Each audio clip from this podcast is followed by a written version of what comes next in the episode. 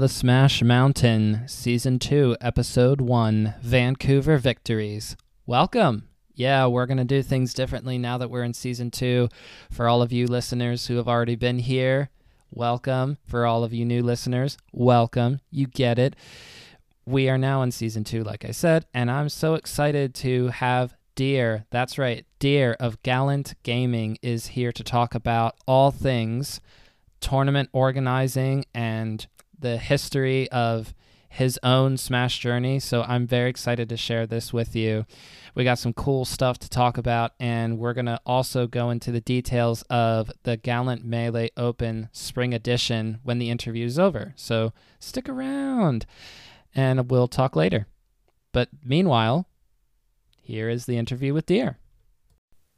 Why is it so quiet? Oh, right, transition. Here we are, bottom of the Smash Mountain, and today I am so happy to be joined by Kevin Deer, who is known in the community as just Deer, but is an incredible TO and has done so much for Melee and for esports in general. Deer, thank you so much for joining me. Hey, I, I really appreciate you having me on here. Yes, thank you for joining me. I had reached out to you a little while ago, and we're recording this in February, but you all will be listening to this in March around the time of the Gallant Melee Open Spring tease. We will get to that. But when I reached out to you, I wasn't sure of what exactly to expect just because I'm I'm just getting started myself and I am very passionate about melee, but you never know with reaching out to different people what their what their thought process is and where they're coming from. But I'm so happy that you agreed to come on. It's it's so cool to talk to you because I think I'm going to learn a lot about not just behind the scenes typical TO question stuff, but I'm also really interested to hear your Smash journey and esports journey in general. So I'm really excited to get into all that with you. Yeah, I'm I'm stoked to stoked to chat with you about it, and it's really awesome to honestly just in this past couple minutes of chatting with you, like hear your passion for all this. So I- I'm stoked. It's always fun to talk to people who are so excited about melee.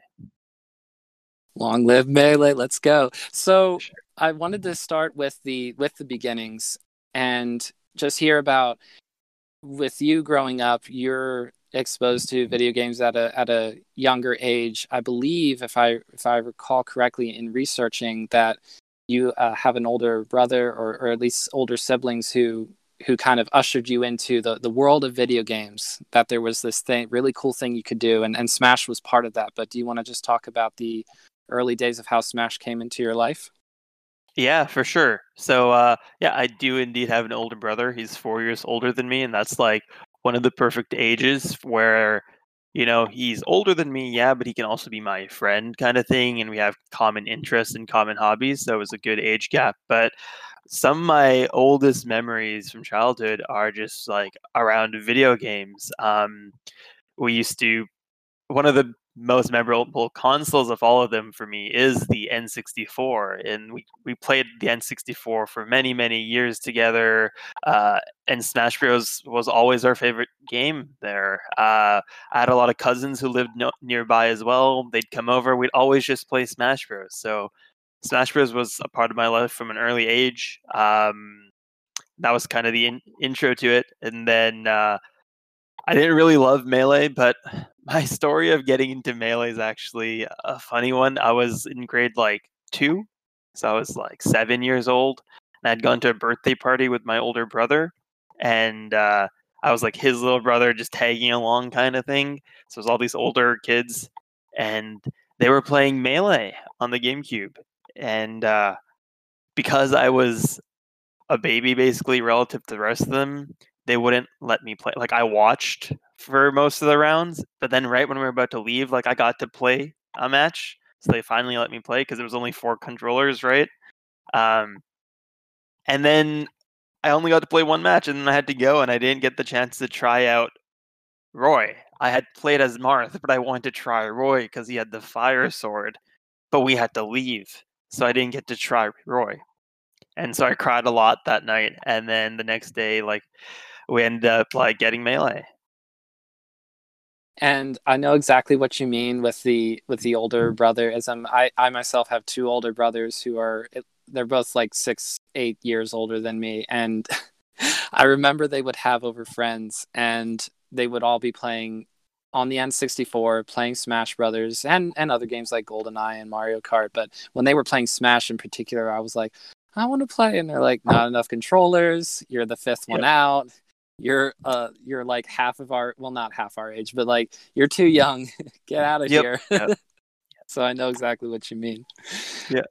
But then with uh, with melee, it wasn't necessarily if I if I'm reading you correctly, it wasn't necessarily something that was it didn't stand out to you right away where you got into other things first which um, if i am recalling correctly one of the very first things that you decided wait a minute like i'm really into this um, was super street fighter is that correct So there were actually a couple games before that that got me into esports, but Street Fighter was one of the first games that I ever like tried to compete in or like took seriously in a competitive regard and actually like wanted to spend time improving at and stuff.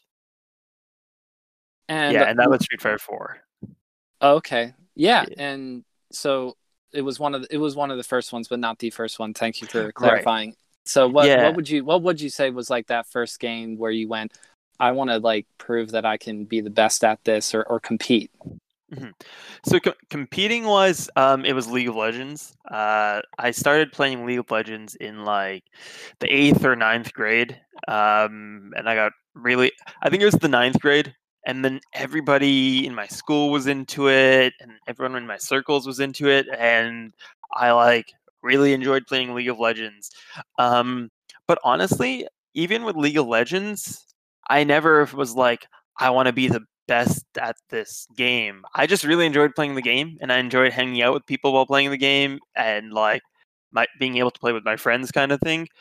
So even back then when I first started playing in League of Legends in like grade 9, I was more into running events for League of Legends and putting together ways that I could play with my friends more for League of Legends. when i had matt dodzeb on one of the things that he said that i found that i found funny but it's also true he said at first he wasn't thinking of any sort of grand ideas of how to organize events and make a community and make it fun and awesome for hmm. everyone attending he was just like i really want to just come up with as many excuses as possible to have people over and prove that i can beat all of them. So, and and that doesn't sound like it's the same for you but what do you think uh, in the earlier days what was one of your big motivations? Does it was it the fact that you just wanted to make these events where you could have people over or have people gather at like you know school or or a you know the small little tiny venues levels of saying let's let's gather and and play this really cool game and and just see who's the best today Yeah. Um for me it was really just about hey, like I enjoy doing this. I'm having a good time. Oh, and also all these people coming to these events are having a great time. So like keep doing them and figure out how I can make a better time for everybody who's attending these events and just make a really enjoyable experience because I was really enjoying that. Um even if there did like even though there was hard work involved in like making those experiences enjoyable, I was just enjoying them even more kind of thing. Okay. So when you started Churchill Esports, this was high school. You're you're literally starting little organizations, if you will, that start to grow into something, that start to snowball into something. But but was that your first big step of saying it's not just going to be oh Kevin Deer wants to have over a bunch of people this Friday, you know, bring your setups. Was this the what you saw as possibly being your future uh, towards the end of high school and college or what was the original inspiration for for starting Churchill Esports? Yeah, Churchill Esports was just um, so Churchill Esports was inspired by League of Legends. To be honest, it was that I had a big group of people in my high school that played League of Legends, and I also had a pretty big network of kids in other schools that were playing League of Legends. And so my vision with that was like, I want to put together a League of Legends league that runs like a basketball league for high school kids, where each school in the district has representation, and we have a circuit, and we do the same kind of season that a traditional high school sport does. And so that was my vision I had set out with. And I actually managed to find some people within like the school board system who were kind of like supporting me in ways um, to make some stuff happen there. Um, so we started a bunch of esports clubs all around the district, and we had like six different schools participating, kind of thing. And uh, we played League of Legends, and it was really fucking freaking cool. Yeah. no, no worries. You can say, you can say whatever you want. Um, but that later grew into Vancouver School Board Esports. Did I get that yep. right? Yep, exactly. So uh, Churchill Esports was the first club that I created, and that was just at my school. And then after I like found how successful the club at my school was, I wanted to. I was like, why not like get this going across the whole school board kind of thing? Like to have this league, we would need to have other clubs. So through Vancouver School Board Esports, I was able to kind of start cl- chapters at other schools in the district. That is so cool to hear that you're you're just it's to me I would be like just such an idiot about oh we're going along and we're just trying to get to the next event but I, I suspect and you can correct me if I'm wrong but it seemed like there was a lot of purpose and intention even from the very beginning am I am I reading that right or or or a better way to say that is when you when you first started organizing Churchill Esports, did you have a, a grander vision in mind right from the very beginning? Or or was it just mostly about, hey, I, I think I want this to be as big as possible, so I'll just start taking steps to get there and we'll we'll see where it goes. It was definitely the latter. I had no clue where any of this stuff would go. I never really thought about it that regard. I was just like, go, go, go. Because there was every time I'd hit a ceiling or like yeah ceiling i'd like figure out how to just break through it or like how i could just go to the biggest scale possible on everything like cut out the intermediaries just go straight towards as big as possible right? Like uh sprinting like going faster yeah. Yeah and then eventually this is so this is so this is still high school but this is probably getting towards the end of high school when you started to start you started collaborating with UBC Esports, which is University of British Columbia. That's what that stands for, right? Mm-hmm. um, yep. Which is like you know that's college level, that's collegiate, if you will. Mm-hmm. And I know that for Smash, I think the very first event that you organized in collaborations with UBC Esports was was towards the end of your high school career and was called Van- Kings of Vancouver. Is that right? Maybe you can fill yep. in the holes for me. Yeah, for sure. So, um, one like really important thing was with Vancouver School Board Esports. Um, I actually did mainly Smash Bros stuff. Is what ended up happening. Is that in grade nine and ten, I had been doing Vancouver School Board Esports towards League of Legends, but then in like grade ten, I discovered melee again, and I got really into melee. Um, and then I kind of exploded melee starting in grade 10, 11 ish for me in my life. Um, and what had happened there was like in the summer, I was really like tired of losing in League of Legends one day and just really like upset about it. So I was just like chilling and watching Twitch, and I'd been watching some streams, and I came across the Evo stream, and I watched like I believe it was Evo 2015, um, or 2014, potentially 2014. Um, and I watched that, and I was like, "Wow, this was like really cool to watch." And then I found our like my our GameCube, um, and I like found a CRT the next day in an alley by total chance.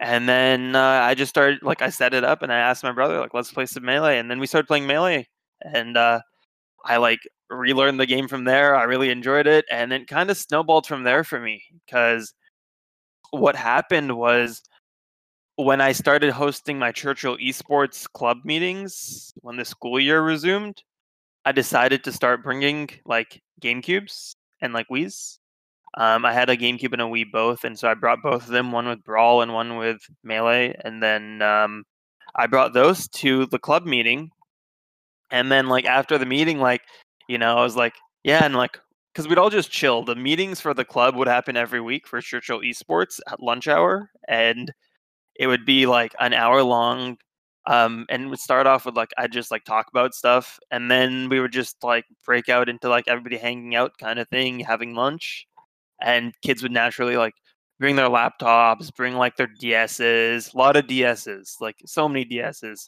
and then I started bringing in consoles. Um, what I did was I collected CRTs.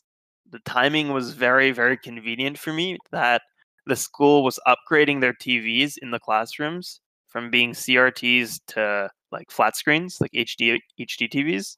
So I got to collect so many CRTs from the dumpster, basically. Um, but instead of going to the dumpster, I just went to the classrooms. I literally made an announcement at the school, like if any teacher has a TV in their room that they don't use, let us know. So then I suddenly had a bunch of TVs, and then I just started telling people to bring their Game Cubes and stuff. So every meeting ended up just becoming Smash. Um, and and starting to snowball and get bigger and bigger, mm-hmm. which which started to lead to UBC, which actually was... one more step. One oh more no! Step. Oh no! I'm so sorry. So what happened there then was I decided to start hosting. So then I had a crew of people at the school that I was playing with, right? I had like my core crew of friends, and we were like a group of like five dudes, and we we played melee all the time together. Um, like every day, I had setups in the school that we'd play on at break between classes, at lunch, and after school. We'd play like two to three times a day, every day um, during high school in grade 11 and 12, mainly in grade 12, because I had the key to this room, and this room only had a GameCube and a CRT in it. Like it was our melee mecca. It was like a club room. Um, so we just played melee there all the time. And then I decided to we somehow found another group of high school kids who played melee at another school, like Van Tech it was, because my friend had gone to that school before and he had some friends who played melee there. So we challenged them to a crew battle. So we had a crew battle between like five 16 year olds versus five other 16 year olds in my basement in in grade 12. And uh then from there, I started hosting tournaments. I actually hosted five editions of it was called VSB, which not is it, it wasn't Vancouver Street Battle at the time. It was Vancouver School Board Esports. It was called like um, VSB Get Schooled or uh, a VSB Smash to School. Yeah, it was the Get Schooled series. We ran four iterations of Get Schooled, and yeah, it was only for high schoolers and it was held in a community center. And we'd end up having like 30 entrants, 40 entrants, and it was only open to like high school students. That's so cool. Uh, the fact that you didn't mention who won the crew battle, does that mean it didn't go as well for your crew as as you were hoping for? Oh no, our, I think our crew won, um, and we had like a really strong rivalry with some of the dudes on the other crew, and they were all homies as well and I it's really crazy that I still know those guys, and we still the, some of them still play melee, some of them don't, but like I still know them, and like we keep up in some degree. That's so cool. Do you want to shout out at least the the your crew? Yeah, dude. I'll shout out the the uh, the crew from Churchill. So yeah, uh, Jacob, Luca, Eugene, and Jack, uh, and also Legaspi. You know the OGs. We we played melee all the time together. We ran our they helped me run all these tournaments. Like some of my fondest memories from high school are I had a van in high school in grade 12. I drove a van to school and we would load up my van with CRTs to the brim and then they'd sit on them and they'd like stack them and then we'd drive at like five miles and five kilometers an hour um, to the venue like from my house with all these CRTs and like five guys in a van. That's awesome. Yeah. That's so cool. Um, it just like it makes me think about how uh, to those of you who do not know i i actually have never uh, up to this point attended a tournament before one of my biggest regrets was not doing one before the pandemic but it's so cool to hear how you, your journey is one where you are so into the game, you find a community, and and it's natural, right? It's organic through school. It's not like you like somehow get plopped into a situation where you know nobody but like you're already friends with these people and you have your brother of course and it just it just snowballs and snowballs right? It's so cool to hear and that like you can look back and the people who were homies in the day or even homies now that's so cool to hear. Hmm. yeah. I think i did a really solid job at like capitalizing on the growth and like snowballing it and i don't think the snowballing was fully like um just like inevitable. I do feel like it did help me help that i was able to like gain momentum and motivation within myself and my skills and improve my skills a bunch and then like snowball there. But like creating a lot of those opportunities for myself when i didn't know the people kind of thing like my first so so the way I got into UBC esports was actually just through creating an opportunity for myself, which was that um, I became like friends with Michael Medley, who was the founder of UBC, one of the founders or like the OG presidents of UBC esports, and like um, he was able to at the time like UBC didn't have a Smash Bros. department in their esports club, so there was no UBC Esports Smash. It was only like League of Legends, StarCraft, and I think like Dota and CS:GO, or rather, just I think CS at the time. Um, so that was all they had. So they didn't have Smash, and so I became acquainted with Michael Medley, and then through that, he like I ran an event in collaboration with UBC Esports. It was Vancouver School Board Esports, UBC Esports, and Play for Keeps. Play for Keeps is this terrible organization. Um, they've done really terrible things in the past. They don't exist anymore, thankfully. But um, at that time, so the event was a collaboration with us, and it was a tournament that I was hosting. It was called, um, I think that was honestly the first Kings of Vancouver. I yes, want to say that the, that was the yeah, 1st mm-hmm. Kings of Vancouver. Yeah, which is a great name. Yeah, thanks. Yeah, so that was the first Kings of Vancouver, and at that Kings of Vancouver, like I TO'd the event and I put it together. UBC Esports got us the venue and gave us some resources and just like rather they just they they came, they helped out, they hung out, they gave us some uh, like people power to like move some stuff around. So it was really helpful to have some volunteers like that. And then Play for Keeps was the other party involved, and they kind of and they ended up scamming us that day, which was like really screwed up. Um, they like didn't do any of their parts, kind of thing. They showed up late, and then at the end of the day, they took like the whole cash box and like ran away with it, kind of thing, because he went to go deposit it in his own account. So that was like really sus. Uh, so yeah, they kind of scammed us. Um, and then they didn't give me the full amount. And the thing was, my side of that whole involvement was for charity. Like I was donating my side for this charity that I was involved that I like started called Indian Umbrella. So that was actually a fundraising event and so they gypped me out of my they like screwed me over on my part. Um so yeah it was it was not cool. Um but through that i got to know michael medley more from ubc esports and he ended up offering me like he was like hey like you should join ubc esports if you go to ubc and so that's how i got involved with ubc esports in grade 12 was that i got offered to start their smash bros. department while i was still running VSB esports in grade 12. And it's it there's like it's like a two sides of the coin thing where you're getting screwed over it's there's a lot of lessons that you're learning and just and seeing how bad it can be but also seeing how good it can be where if you get into the right room and there's the right people there that can give you more opportunities as you continue to mature and to grow and progress and UBC is is where you ended up going and starting the Smash department for for that organ sorry for the university. So I wanted to take a, a, a second here to talk about Vancouver, West Coast Canada in general, because I honestly have no clue about the the not that you have to explain to me like per capita shenanigans, but but basically, um, what what's the uh, what's the allure of being out there? You could have probably gone to other places just besides UBC. There's plenty of Yeah. universities and colleges. So, what was Mm-hmm. the draw for staying local and staying in town?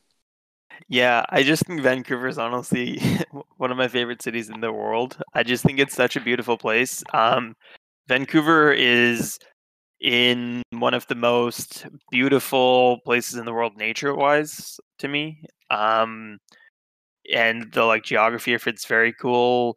The culture here is very cool. The food and the diversity is, is amazing. Feels like a pretty like I've I've been to a lot of places in the world and like Vancouver even at that like I had traveled even in high school so I kind of like knew um what places in the world were kind of like or at least some places in the states and stuff so I was like yeah I just loved Vancouver so much and I loved my life in Vancouver so I wanted to kind of stick around um and UBC was a great place to go UBC also had has the second best comp sci program in Canada. So like going there for that was cool. And then like I also the the, the business school was also really strong. So I had no like regrets. I, I really wanted to stick around locally. Um, the, uh, the yeah, so Vancouver is surrounded by mountains, ocean, and desert on all sides, and has like a forest. Has so much forest, so much greenery, and I really like the climate. So yeah, it's it's a beautiful place. I can go snowboarding. I go snowboarding really often these days, and it's like a 35 minute drive each way to the mountain, just so close by. Uh, if I wanted to, I could go surfing. I love the day to day weather. I cycle. I'm a bicyclist these days, so like we have so many bike routes. It's such a bikeable city. So there's just like a lot of stuff in the lifestyle in Vancouver that I really enjoy. It's really cool to hear. I I honestly would have said before you talked to me just now about Vancouver that I probably don't even know what side Vancouver uh, is on in Canada, honestly. I'm so poorly educated. That's a US thing by the way. So poorly educated on things that are not US. So Mhm. even even even the great country of Canada that we're bordered by. But So sorry, you're familiar with the Pacific Northwest, right? Like Seattle. Are you familiar yes, with Seattle? yeah, and so I, I and looked it up Seattle are kind Mhm. of mirrors. Yeah, they're Yeah. they're very similar cities. I've lived in both at this point, and like uh, they're not super similar, but like they're in the same ballpark. So you were talking about weather. I know that one of the the the stereotypes of Seattle is how often it's sort of just like misting, dreary, cloudy sort of a thing. That's What's a- it like up in Vancouver? Yeah, that that's like a ditto. It rains here so often, um, and it can be kind of gray and stuff. But like when it's nice, it's just insane, unmatched. Right, and that And- yeah, hmm that's the other and side of it. even those ant days that you're describing like as a vancouverite you get very used to them and like they just it's just another day kind of thing right because uh, here in Lancaster, like you know, one part of the year it's snowing, it's icy, and then the other Mhm. part of the year it feels like you're you might potentially be getting close to Florida. It still doesn't get as hot up here. Van- as it does in vancouver is very moderate yeah it's very Mhm. moderate like it's no it's not extreme cold not extreme hot it's very in the middle moderate And I would have just looked at it on the map today and I thought to myself, how often does it get icy and snowy up there? But if it stays moderate, is that because it because snowed for of- two days this year two two days i think That's was it? snow. yeah like since december or like this whole like year right the, the winter season? Uh, Mm-hmm. it snowed more than two days here in Lancaster County in Pennsylvania. My word. Yeah, it was sad. Like I wanted more snow. I mean, the child in me wanted more snow. I went sledding that day. Yes, and also that helps with snowboarding, I'm sure. And Yep. even though there is already snow on the uh, mountains or The surrounding snow, Vancouver, but uh, that is cool to hear that it's not just uh, not just the um, I guess you're you're more than just the this hot shot TO extraordinaire. You also love to do other things that are that are outside of esports as well. So it's really cool to hear like like cycling, snowboarding, and and wanting and wanting more snow and just wanting to embrace the uh, the outdoor side of things. There's some other really really nice things in Vancouver and Canada specifically that I enjoy a lot. That uh, you know is another like just passions in my life. You know, I, I love Vancouver. Yeah, and and that is a key thing that's one of the one of the topics i wanted to to, to discuss with you is about how much of I mean, I've heard you talk about passion. I've heard you, I'm sorry, seen you write about passion. It, I, I don't want to say it so many times that we all start to think that it sounds like a weird word. You know how that happens when you do that do. with words. But to avoid that, uh, just talk to me about how when you are in the moment, is that something that you try to to focus on to be fully engaged with what you are currently doing to enjoy it to to as much as you can or is that something that you find to be more natural and it's just a subconscious effort uh, really good observation um i think in the past it was definitely entirely subconscious like I just knew like this is something I really enjoy. I'm in, like just this is something I'm enjoying doing, and I just want to do. Um, like I had no I had no analysis on myself really. I didn't like think enough like reflection kind of thing. I was just like on the train going. Um, and I think I was just mainly too young and too immature. I think at that time, like the maturings around this emotional development and like being conscious of that stuff wasn't ha- hadn't happened at that time when I was like so in the moment of things. I think a lot of it really came after I'm like honestly after I even graduated university and moved out kind of thing was when I feel like I had the most emotional maturing like going on and then from there out I became more conscious of like the role Smash Bros. plays in my life, the role esports plays in my life, and the roles and like yeah just intri- looking inwards right? Um and from there it kind of returned on the switch to be honest with you like in in august when like i i had some big realizations about all this stuff or like sometime last year like that's when the switch fully turned on for gallant and it's been like full steam forward and it's all just kind of changed my outlook on these things.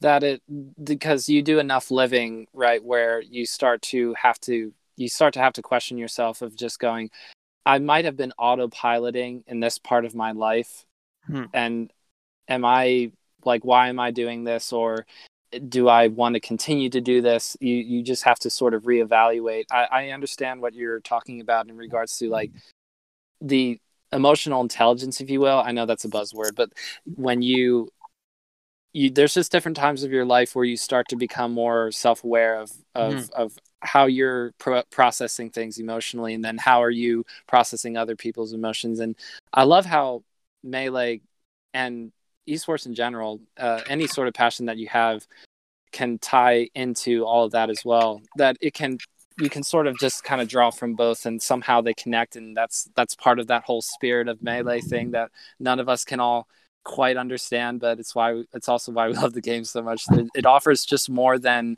what you see on the screen. It offers the it's so much more than meets the eye. Yes yes. Yeah.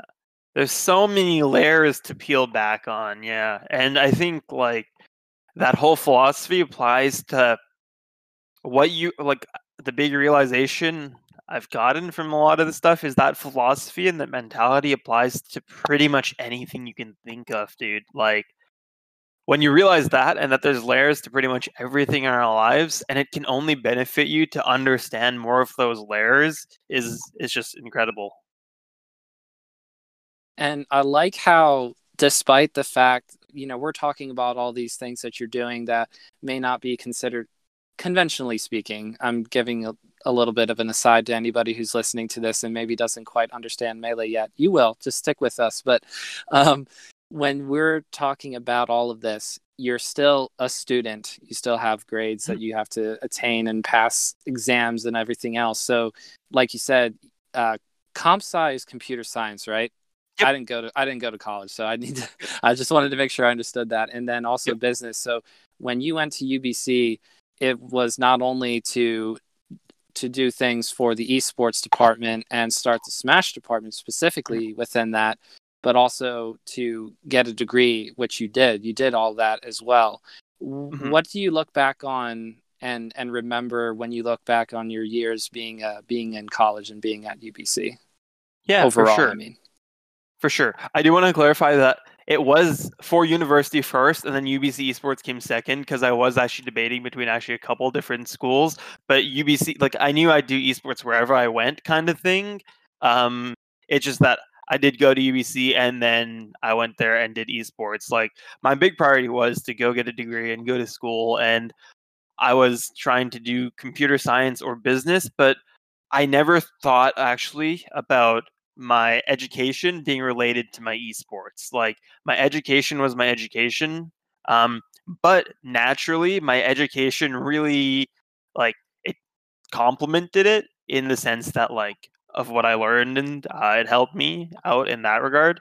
Um, but I didn't go to university for esports and I didn't choose my majors around a career in esports. Like I chose my everything around my education at that time kind of thing and like my own like happiness, well-being Right, because uh, and this is no offense to to melee and the, the the Smash community at large. There's not really as much of a support system, financially speaking, as you would find in something like Le- League of Legends or the bigger esports that are out there in the world. And mm-hmm. so I'm I don't want to generalize too much, but that's that's that's something that resonates with you as well, right? Oh yeah, that's that definitely the case. Yeah, yeah, like at that time in in high school when I was thinking about university, I wasn't like, I'm going to go and work in like create an esports company or do esports or like make a living in esports. Esports was what I was just thinking is like, ah, I love doing this stuff and I'm pretty good at it too. Um, at the time, I didn't really know if I was good or not, but like it was working kind of thing. So I was happy to just continue going along. And uh, I did feel like I was able to learn a lot and was doing a solid job there. And then it kind of just grew. And then the two sections of my life just had a lot of overlaps.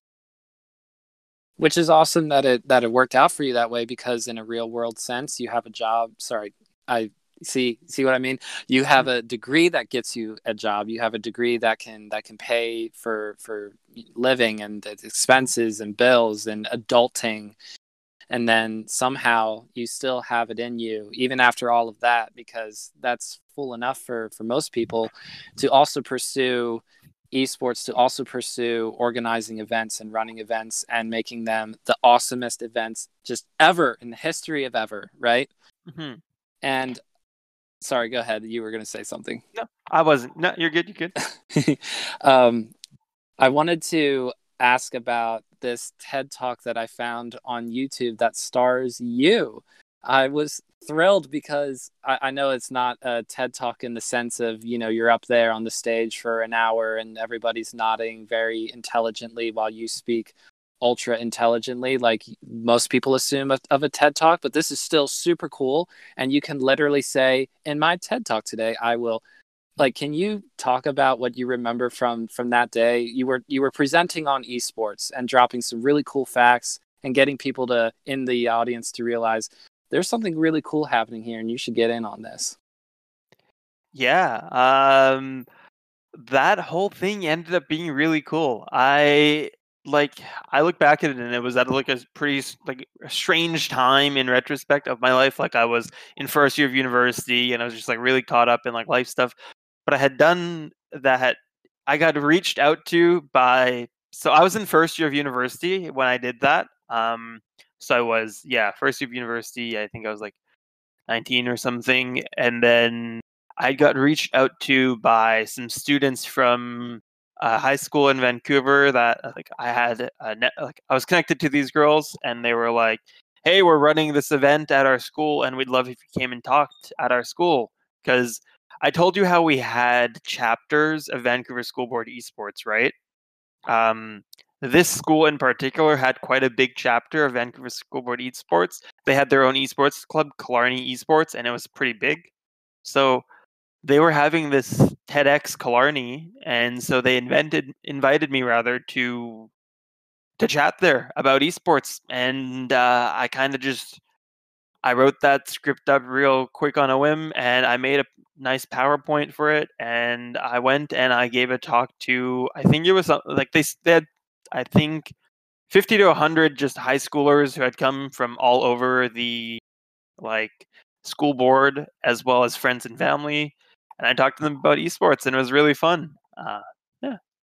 Did you feel like the CEO of a gaming company or a president, sort of like a Reggie Fils-Aimé, if you will, just up there, just laying down some knowledge for these people?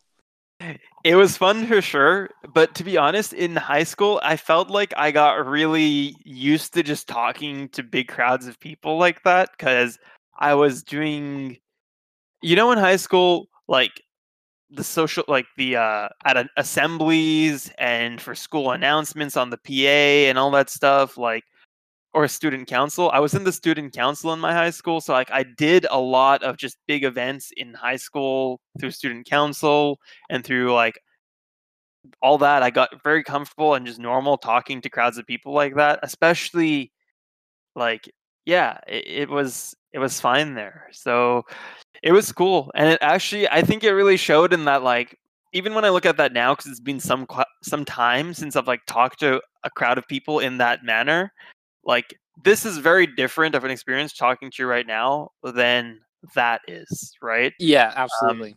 and I'm so out of shape on that. Like I look at how I'm talking there and I'm kind of like, wow, how how was I able to do that kind of thing sometimes?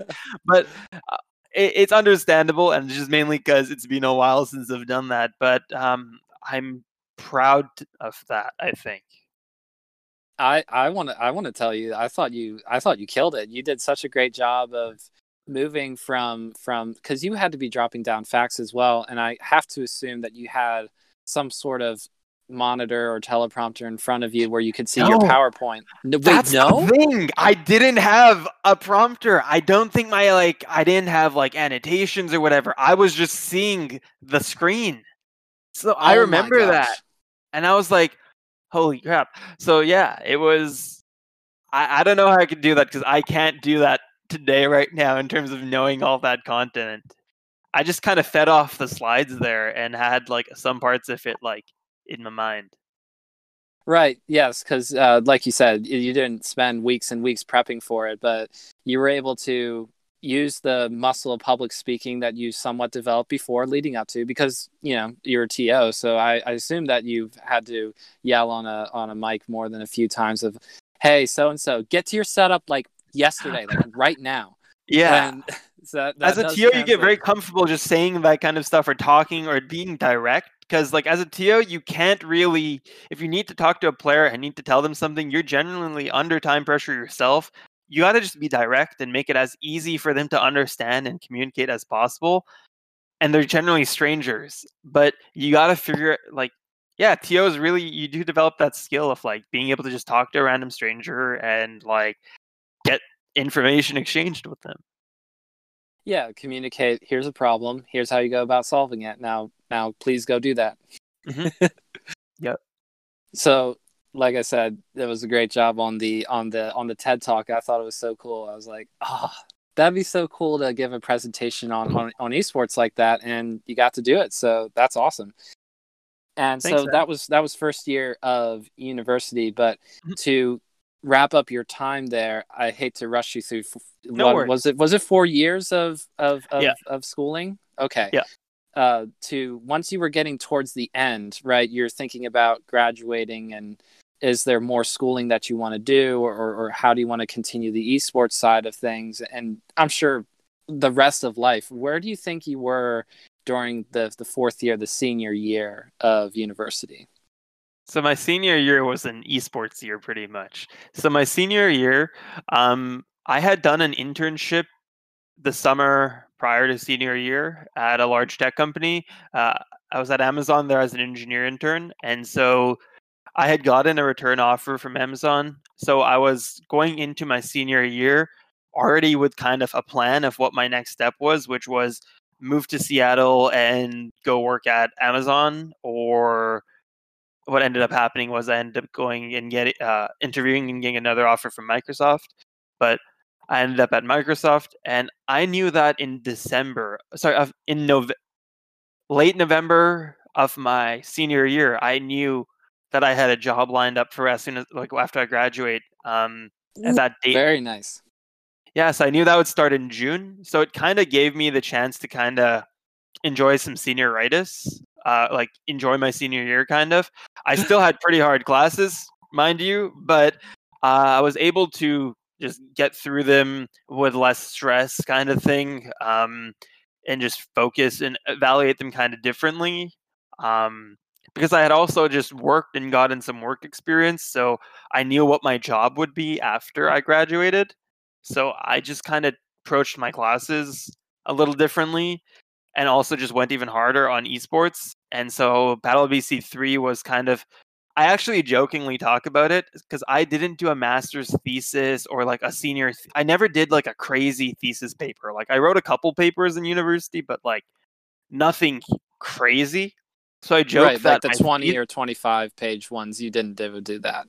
I didn't, yeah, or like a capstone, like an end senior project. I never did like a big senior. Pro- I, I did a couple random things, but like, so I joke that Battle of BC three was my senior project, was my thesis paper, like, because that's what I focused on the most that year. And you crush it, obviously. I mean, the the, the fact that you're running a third battle, uh, sorry, King, I want to say VC. battle battle VC, yeah, and I want to say Kings of VC at the same time. Yeah. May I say, I love how you've had to come up with with so many uh, different event names from Get Schooled to Kings of V, Kings of Vancouver, Kings of VC. Some of them are really funny, man. They they it gets hard to keep coming up with names, but I I somehow would, and sometimes people would hate them.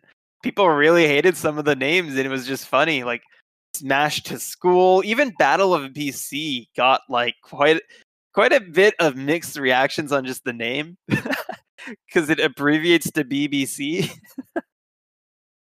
and that was unintentional. and so people were like, well, it abbreviates to BBC, and that's like not that funny. Uh, Um, and then there was the other thing that um, Battle of BC. Someone was like, grammatically, Battle of BC doesn't make sense. It should be like Battle in BC or Battle at BC. Like, and I was like, that doesn't make sense to me. Battle of BC sounds fine, and so I just went with Battle of BC. So I still like. I stand by it that I think Battle of BC makes sense. It's like Battle of Waterloo, Battle of BC, you know? Um, but no, yeah, I'm following with BC you. I'm following with you, and you're the one who's running this event. So, you, you, all these people, you must have a lot of time to be able to, to critique this. You want to help with setup? Oh yeah, I that's my favorite card to play. If anybody's like vision at me about something, I just wonder uh, what what would you do that you could do better here? And if you could want to go do it, I'm happy to help you set that up. Please, by all Yeah. means, I always can use it. Yeah, I'm sure as a TO, you understand so much better than I do because I haven't organized any tournaments that. Uh, as much help as you can get, especially the the volunteer type help, that certainly is not harmful to the operation. yeah, no, I mean, but the, the really big thing in all of that, honestly, like, is growing your community's strength. Um, like, I just gotta straight up say, like, that is the key to the success of communities is everybody getting better. Um, not just at the game, you know, everybody getting better at everything. So I think what we're seeing right now going on is like, it's 2021 most people who grew up playing melee are now in their 20s right like and are are young adults and are real adults and are doing things in the world now so now they have resources which they didn't have when they were 13 years old and had to ride the bus to the tournament or when they were like you know a freshman in university you know they might have been having a much harder time or a 12th grader or you know we have resources now um, and we are matured and we have crafted our skills all these years doing it the way we've been doing it. Like you just learned right? I didn't come out of nowhere i've been working hard to do this for many years kind of thing so i got the skill set now that i've been working really hard on and now is a really cool opportunity for us to like explode it now that we have our we've matured properly right Absolutely. And besides all of that, with the year of 2020 having a lot of ups and downs, but more importantly, learning how to run events in a in a COVID world in an online only world, right? And did I hear you correctly? Because we're we're starting to get back to the present a little bit more. Mhm. That Gallant Gaming was part of your refocusing and rejuvenizing. Wait, did I say that right? Well, anyway, you get it. Uh, to say, you know what, I am still very interested in running events, and I want to make them bigger and better than ever. Was that was that the birth of Gallant Gaming?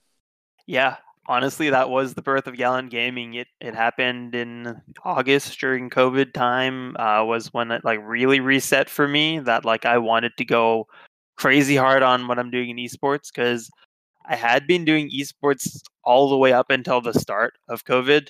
Like in, in the states, I was running a weekly when I was working in Redmond. I so I do Smash Bros like three types three times a week generally like three evenings a week were dedicated to smash back then and doing my day job um and i realized it wasn't in my life at that time during covid because like it had faded a little bit and uh it just east smash and gaming was in my life but being a to and organizing stuff wasn't as much anymore and i realized that was one of the things i'm missing and i thought about it and i evaluated it as like what i can do here um and i'm like full steam ahead like i love this let's go for it let's just like treat it this like just i also did do reflection like some of the stuff you and i have just talked about today and some of the analysis you've done like was stuff that i tried to think about myself around that time about like my coming like how i grew and like what did make me happy then and like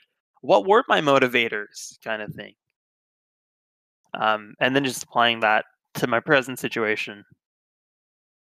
And then the first big event that you ran with Gallant Gaming being the the name and the the the event itself was Gallant Melee Open back in January of this year. Is that correct? Exactly. Yeah, that was what we were planning towards. And re- looking back on it, how do you think the event went overall, or or what are your feelings as you look back on it now? How it happened and and what the weekend was like, and then and then post Gallant Melee Open Winter Edition. Yeah. So good catch, man. I think you're the first person outside of me who has used the phrase Gallant Melee Open to Winter Edition. Uh, that was Gallant Melee. Open. Yeah, that was Gallant Melee Open Winter Edition, uh, which was decided upon by pretty recently. So, yeah, um, I'm feeling. I was feeling ecstatic, and I'm still feeling ecstatic uh, about how Gallant Melee Open went. Um, I was shooting for the moon, and like, I really was aiming high, and I was working really hard to make that happen. Um, and it and it happened. Like the plan that I had for that event to go well, it it hit and it went above expectations in some regards. And so I was like, cool. Like, look what can happen if I sit down, put my mind, and tell myself like this is the one thing I want to do, and put my passion towards it. So I was able to accomplish that event, and that was just like validation, um, which was really really valuable for me um, to help move forward and continue going forward. And I'm taking that empowerment and feeling and putting it straight into the next one. So yeah. do you want to i, I want to make sure be, that everybody is sort of clear on this idea of it's not not just you. You are such a driving force for gallant gaming. And of course we all anyone who's hearing this i mean a big thank you to you big thank you to tos but it's not just a one person show right? So do you want to give any shout outs to the people that help out with these events be it people who are just literally on smash gg like just really trying to keep track of everything and reported matches and, and stream overlays and art and music and, and all that stuff. Yeah, so my team is like my core team. The core core team is really just me, and then Paul. So Paul is our is my creative partner. He's the creative lead. Um, so he's an incredible designer, artist, UI. He's just in, incredible with all things design and that sort of stuff. So he's done like the logos, the branding, and helping all that kind of stuff. Um, so that's Paul and I, and then everything core gallant has just been me. Um, and then for Gallant Melee Open specifically, so Paul does the logo design as well as the stream graphics and whatnot. But then my team expands to Cump. Cump is huge homie in the community. He is incredible the work he's doing in the community. Um, I don't think he's ever wanted to be interviewed. I tried to talk to him about it once, but it's kind of more behind the scenes guy. But Cump does really, really cool stuff. So shout outs to Cump. And so Cump does graphics. Um, for me, he helps out with social media. Uh, so he's a really big part of Gallant Melee Open. If you have enjoyed any of the tweets on our Twitter, Gallant Gaming, probably written by Cump. He also does the designs for them. So he's kind of a jack of all trades when it comes to anything art related for me or design related. If I need a graphic, he's generally the one who hops on and creates that.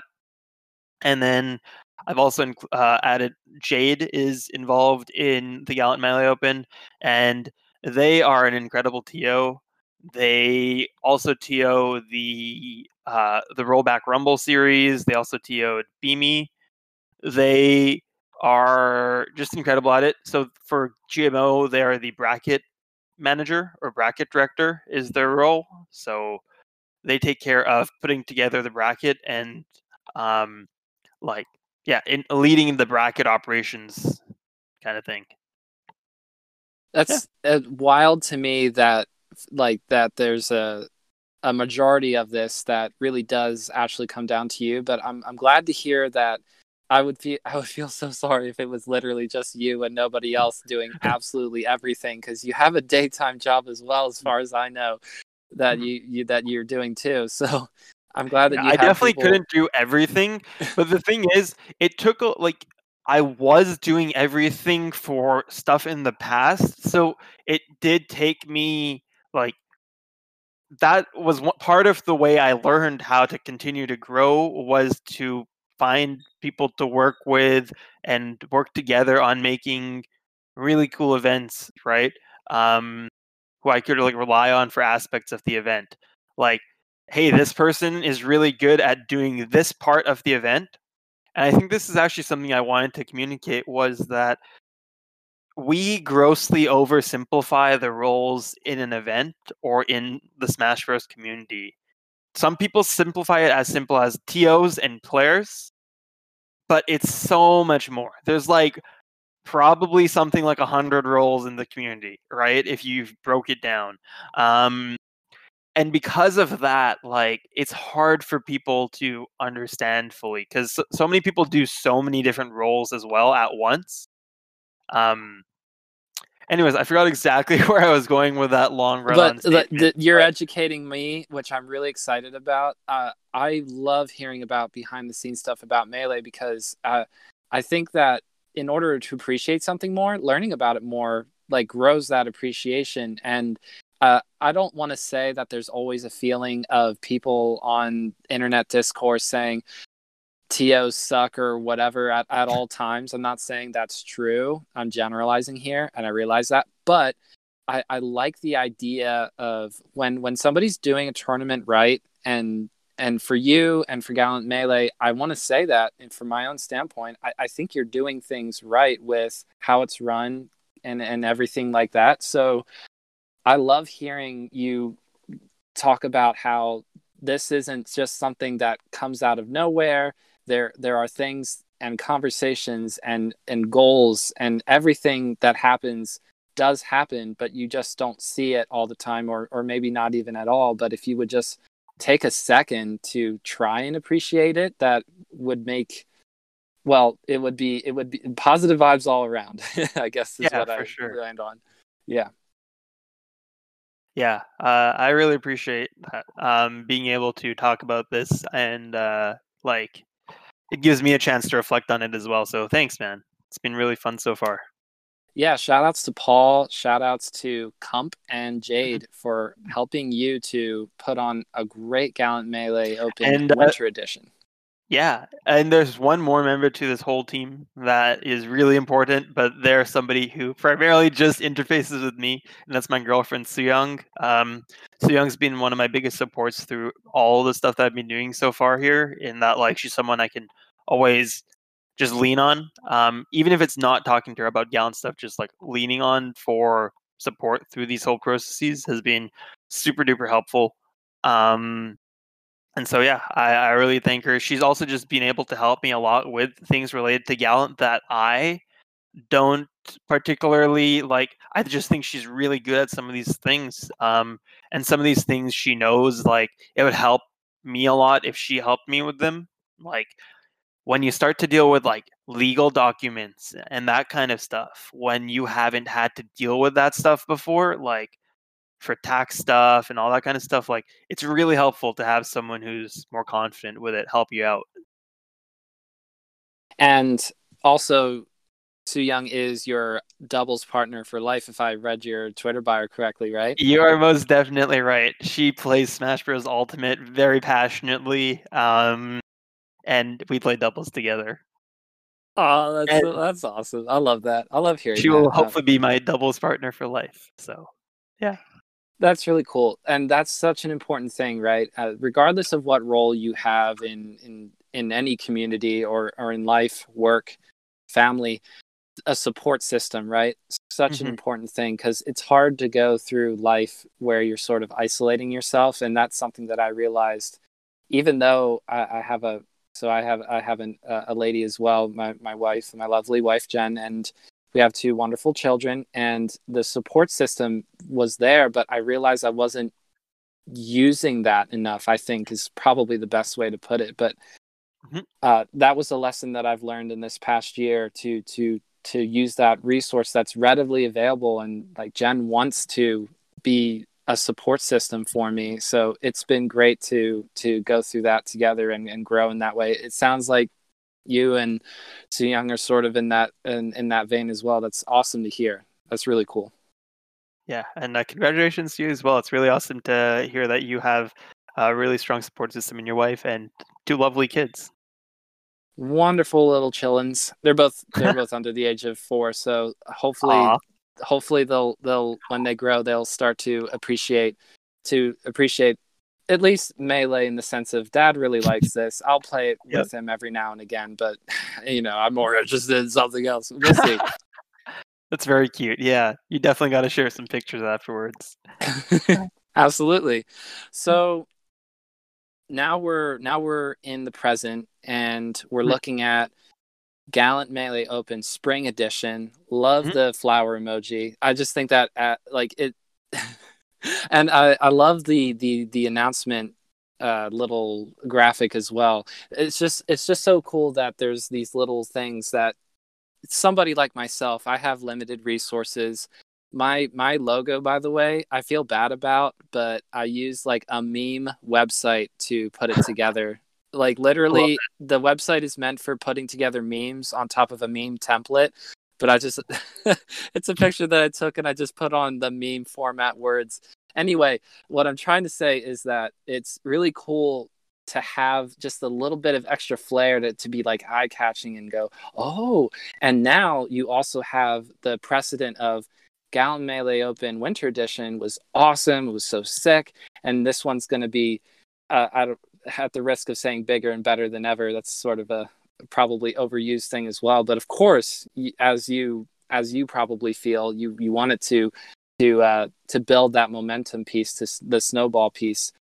What would you say is I don't want to put you on the spot here because this will come out in a while from now, so you don't have to say anything about like new. But one of the pieces that we know of now that I feel comfortable talking about with you in the quote unquote public uh, speculation is the content creator content creation Friday.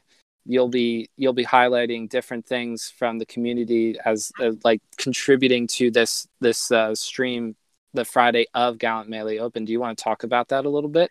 Yeah. So the plan there, the way I describe it to myself at least, is like uh, one day of the five days of melee kind of thing. So the plan is uh, expand the tournament to this Friday, and Friday from 4 p.m. through 10 p.m. Uh, have a content experience where it's just six hours of a place where you can hang out, watch melee content that's been. It's going to be primarily brand new content some of it's going to be specific to the event. There's even going to be an exhibition competition that's not being announced yet, but that's going to be happening on the Friday night. Yeah, it's just gonna be a really fun experience before the actual competition kicks off on the weekend, and then the competition is is intense, you know, because events in Canada and North America and outside of really, I think even like I think only Japan that I know of has ever like does this is we don't ever have opening ceremonies or like pre-shows or anything. Like we unofficially do, but there's nothing that exists. So I feel like the Friday is effectively the pre-show to the weekend of sick melee content in the form of gameplay with sick melee content in the form of fun entertainment.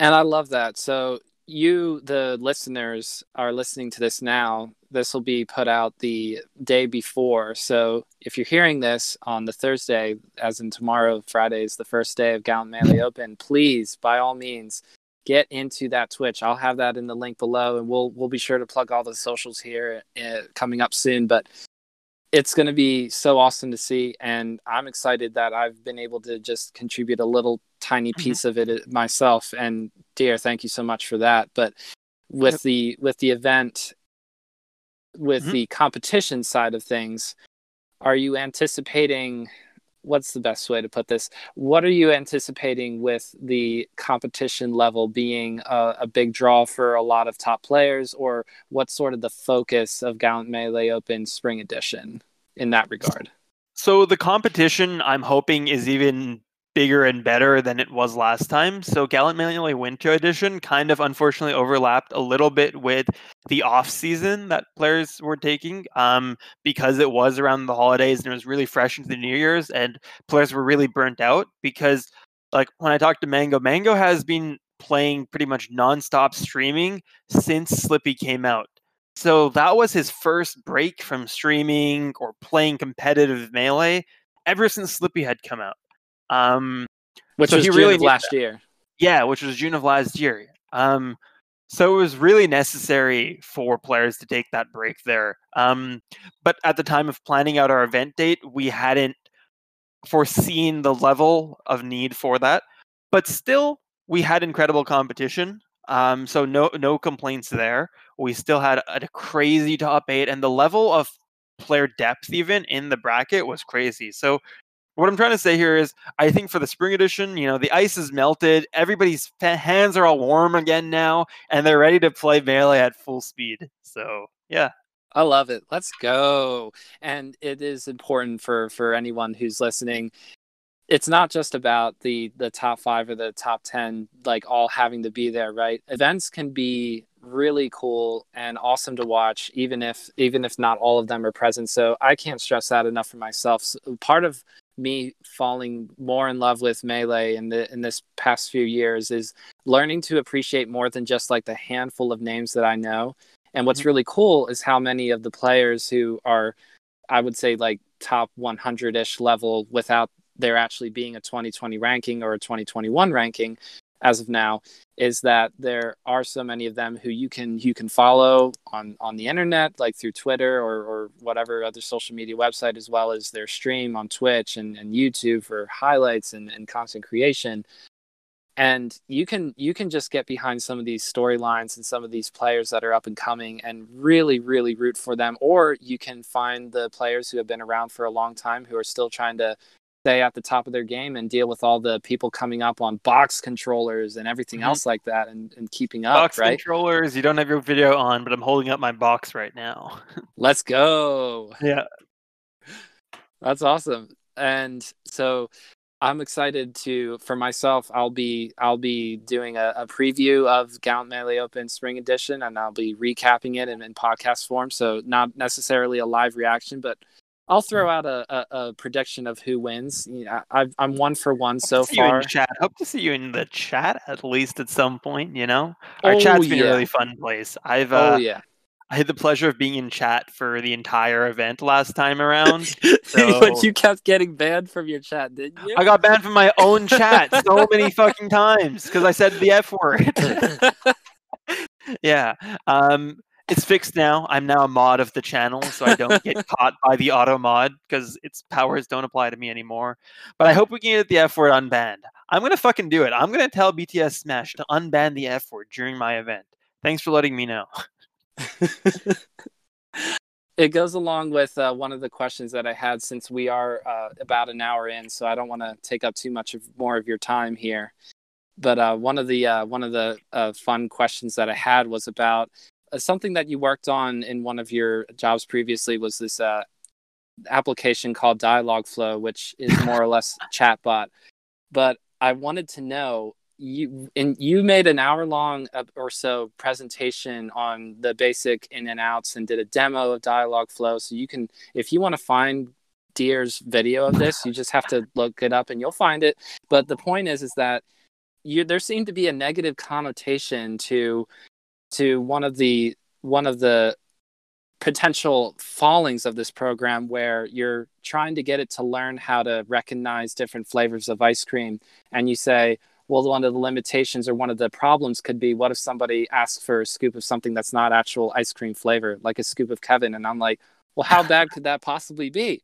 But then i thought i need to come up with a name for a deer themed ice cream flavor. What do you think of this? Gallant gaming deer beer tipper special I, I like it. What what's the flavor? So it's flavored like beer. I like beer flavored craft ice beer. cream. Yeah, oh, craft oh, beer. Yeah. There, I've had an IPA ice cream that was so good. Exactly, and I think that it's it's something that makes everybody go, "Wait, beer and what now?" You know what I mean? Yeah, I feel you. I feel you. Do you guys have a good beer scene out there, or do you just enjoy beer? um, no, actually, for myself, I'm just uh, surrounded by it. Sort of. I don't. I don't actually I don't actually drink, but the I, I, was looking for names of beer. Sorry, I was looking for names of ice cream. Excuse me, that rhymes with deer. The only one was beer, so I thought, well, this could probably work. Mm-hmm.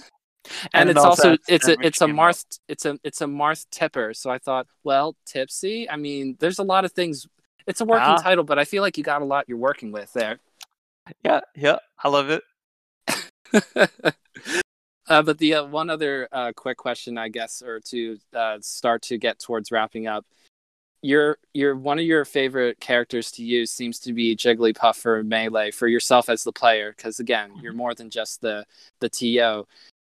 Is Jigglypuff your favorite character to play with in the game? Uh, is your certainly seems to be your favorite Pokemon, or was at one point. Mm-hmm. Yeah, so uh, Puff has been my main for many, many years now. Um, is definitely my best character. I, I really enjoy playing her as well. Like I genuinely have fun when I'm playing and playing well as Puff. Um, I would love to be better at Fox though. Like I love playing Fox, but Fox hurts my hands a lot. Um, but I'm not even that good as Fox. Like I'm good, but I do and I do cool stuff, but I don't win as much. I win so much more with my Jigglypuff that it's kind of like pulling me in two directions because I get really good as Jigglypuff sometimes, and then I get bored, and then I go play Fox, and then I'm bad again, and then it's just like a cycle where I don't actually improve much. Um, I like Jigglypuff, and I feel like I should just commit to her. But if I could, I'd be a sick Fox. There's some potential there. I mean, with the box, you could you could just become the next great box fox. If that's even a yeah, term. Yeah, I am a box fox right now. My box fox is schnasty, but I still don't win as much as I feel like I should. So I'm still not that good. On a journey, on a journey. The destination is not now. The destination is in the is in the future, right? So yeah, catch me winning my own event in a year. Oh yeah, like Kadoran, right? Yep, With yep. The, uh, TMT, I won yeah. my own event like three times in my life. Let's go. Uh, more than that, but that's just for at least the ones I'm thinking of right now in melee. And uh, yeah, it's it's a fun feeling. Is there like a is there like a I, I feel like if there was a Twitch chat for those events, maybe there was. Uh, I shouldn't assume that it was super small, but for those events, it would be like rigged or something like that. yeah, there were there were Twitches, Twitch streams, but nobody ever in the chat for them, unfortunately. And if they were, it was like, "Hey, look, mom, it's me," kind of thing. or I see you, son. So good. Exactly. More of that. Yeah. That's awesome. No, that's still really cool though. That that the streaming part started uh, on the earlier side, but okay. I don't want to take up too much more of your time. Let's let's get to the part where you can plug everything that's happening and we can talk about how awesome, how sick Gallant Melee Open Spring Edition is going to be, and that everybody should absolutely hop into chat and tune in. For sure. Yeah. Uh, first off, thank you so much for having me on your podcast. It was awesome. I've checked out some of your previous episodes, and I'm really looking forward to, you know, people listening to this one. Want to say what you're doing is really inspiring, and it's cool that you're doing it on top of being a dad and working probably a job and just handling all that responsibility. So, huge shout outs to that. Uh, I think you're taking it with a very cool lens and looking forward to where you go with it. Um, the next thing is, yeah, as you said, Gallant Melee Open Spring Edition is right around the corner, March 19th through 21st, so about a month away from here. Um, we're curating content, so yeah, we have an, a, a sick content day planned for you on Friday, March 19th. It's going to start at 4 p.m. Pacific time, and then all weekend we're going to have sick competition, and we also have a ladder bracket again. So if you have the itch to play melee that weekend and you want to join in our competition that you're literally watching now, hop into our ladder and you can play and be involved in the event you're watching. So, yeah. So follow Gallant Gaming on Twitter if you're not already for updates about Gallant. Uh, I'm at Reindeer on Twitter. Uh, you can keep up with me as well. I post about mainly melee, but also random life stuff. Um, thank you for supporting. Really appreciate it and hope you enjoy and get the chance to tune in this weekend to the event. Let's go. Deer, thank you so much for joining me on Bottom of the Smash Mountain. Yeah, man. Thank you so much for having me. Um, looking forward to making it, seeing you make it all the way to the top. Thank you. I appreciate that. Continue the climb. Why is it so quiet? Oh, right, transition. Thank you once again to Deer for giving me a lot of time, being very generous with answers, all those things. Thank you so much to Deer. Very excited to share some details with you about Gallant Melee Open Spring Edition. So, starting tomorrow, Friday, March 19th at 4 p.m. Pacific and 7 p.m. Eastern, is Content Friday, Content Creator Friday. The oh, sorry, it's called Content Day. See, I knew I would land on it. Twitch.tv forward slash BTS Smash. You'll see the description of this podcast episode containing that link. Starting off with Good Morning Melee Afternoon Edition. Good Morning Melee Afternoon Edition. That starts off the program. And then after that, we have Even Matchup Gaming, top 10 Melee plays of Gallant Melee Open Winter Edition, which was back in January. Also have Smash Talk featuring Vish as the guest. And the host of that is at Zerango Rage. And please, if I mispronounce that, I am so sorry. Z E R A N G O R A G E. That's the Twitter handle. Go find that. And then after that is the Melee Stats podcast. That's right. The Melee Stats Collective will be doing a live bracket analysis of this very tournament. So, should I even predict who the winner is going to be? I should probably not. Let's let Melee Stats talk about the potential winner of the Gallant Melee Open Spring Edition. And then, yeah, you thought I was done. After that, we have Alston Melee. Let's go. Doing a top 10 video premiere for Content Day. You'll love to see it. And then, oh yeah, we're still not done. SSBM tutorials dropping another video called Intro to Slippi, which is going to be awesome too. We have all kinds of content for you on Friday. Sorry, when I say we, I'm not technically affiliated with. I'm not affiliated with Gallant Gaming. You get it. And that's just Friday. All kinds of amazing content. Saturday kicks off pools on the east side and on the west side. And then there's some show matches to end the night. And then on Sunday is the not not the top cut. What is top cut? I guess I guess the pools go to top 64, top 128 perhaps by the end of Saturday.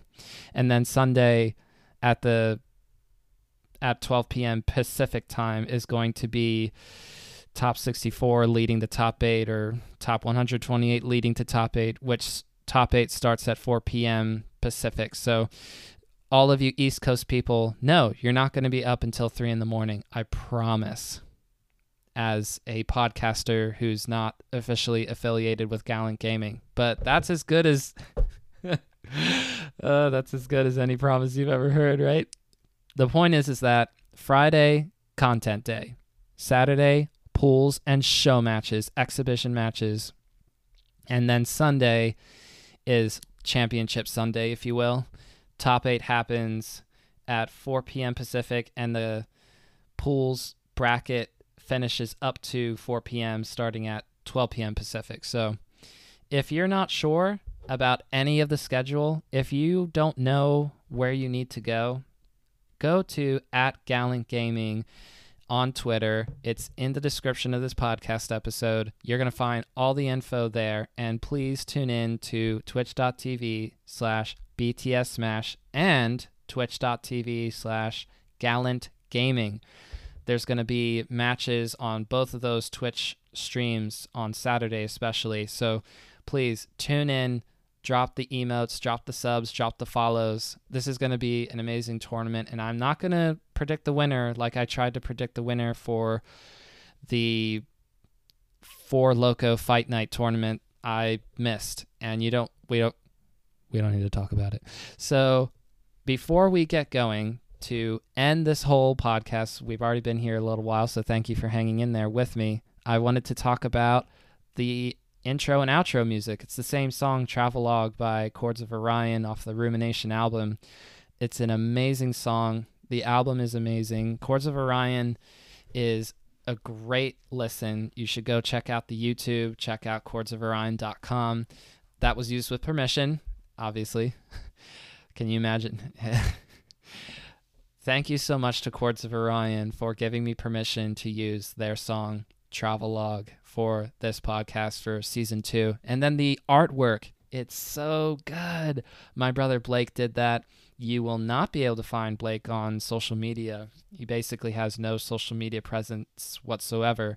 However, if you see the podcast logo artwork and you decide that you want Blake to be the person to do your art by all means, please send me a DM on Twitter at Cypher003, and I would be happy to pass along your contact info to him or have him.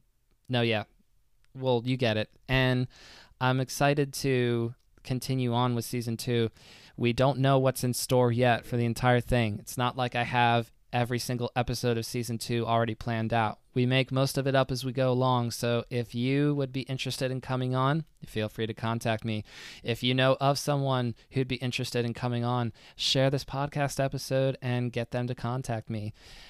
I'll be working on talking to people about coming on. You get it. Don't worry about it. I'm so excited that we're in season two. I didn't know at first when I started what exactly was going to happen with this podcast, but so far the response to it has been amazing. I have very much appreciated everyone who has come on so far, and especially Deer, latest and greatest. And I'm excited. I keep saying that over and over again, but it's been amazing so far, and I have been very blessed to have everyone who's ever decided to listen to this that they did and that they support me by doing that. So thank you so much. Let's go ahead and let the Travelogue song play and get you out of here. Catch you next time.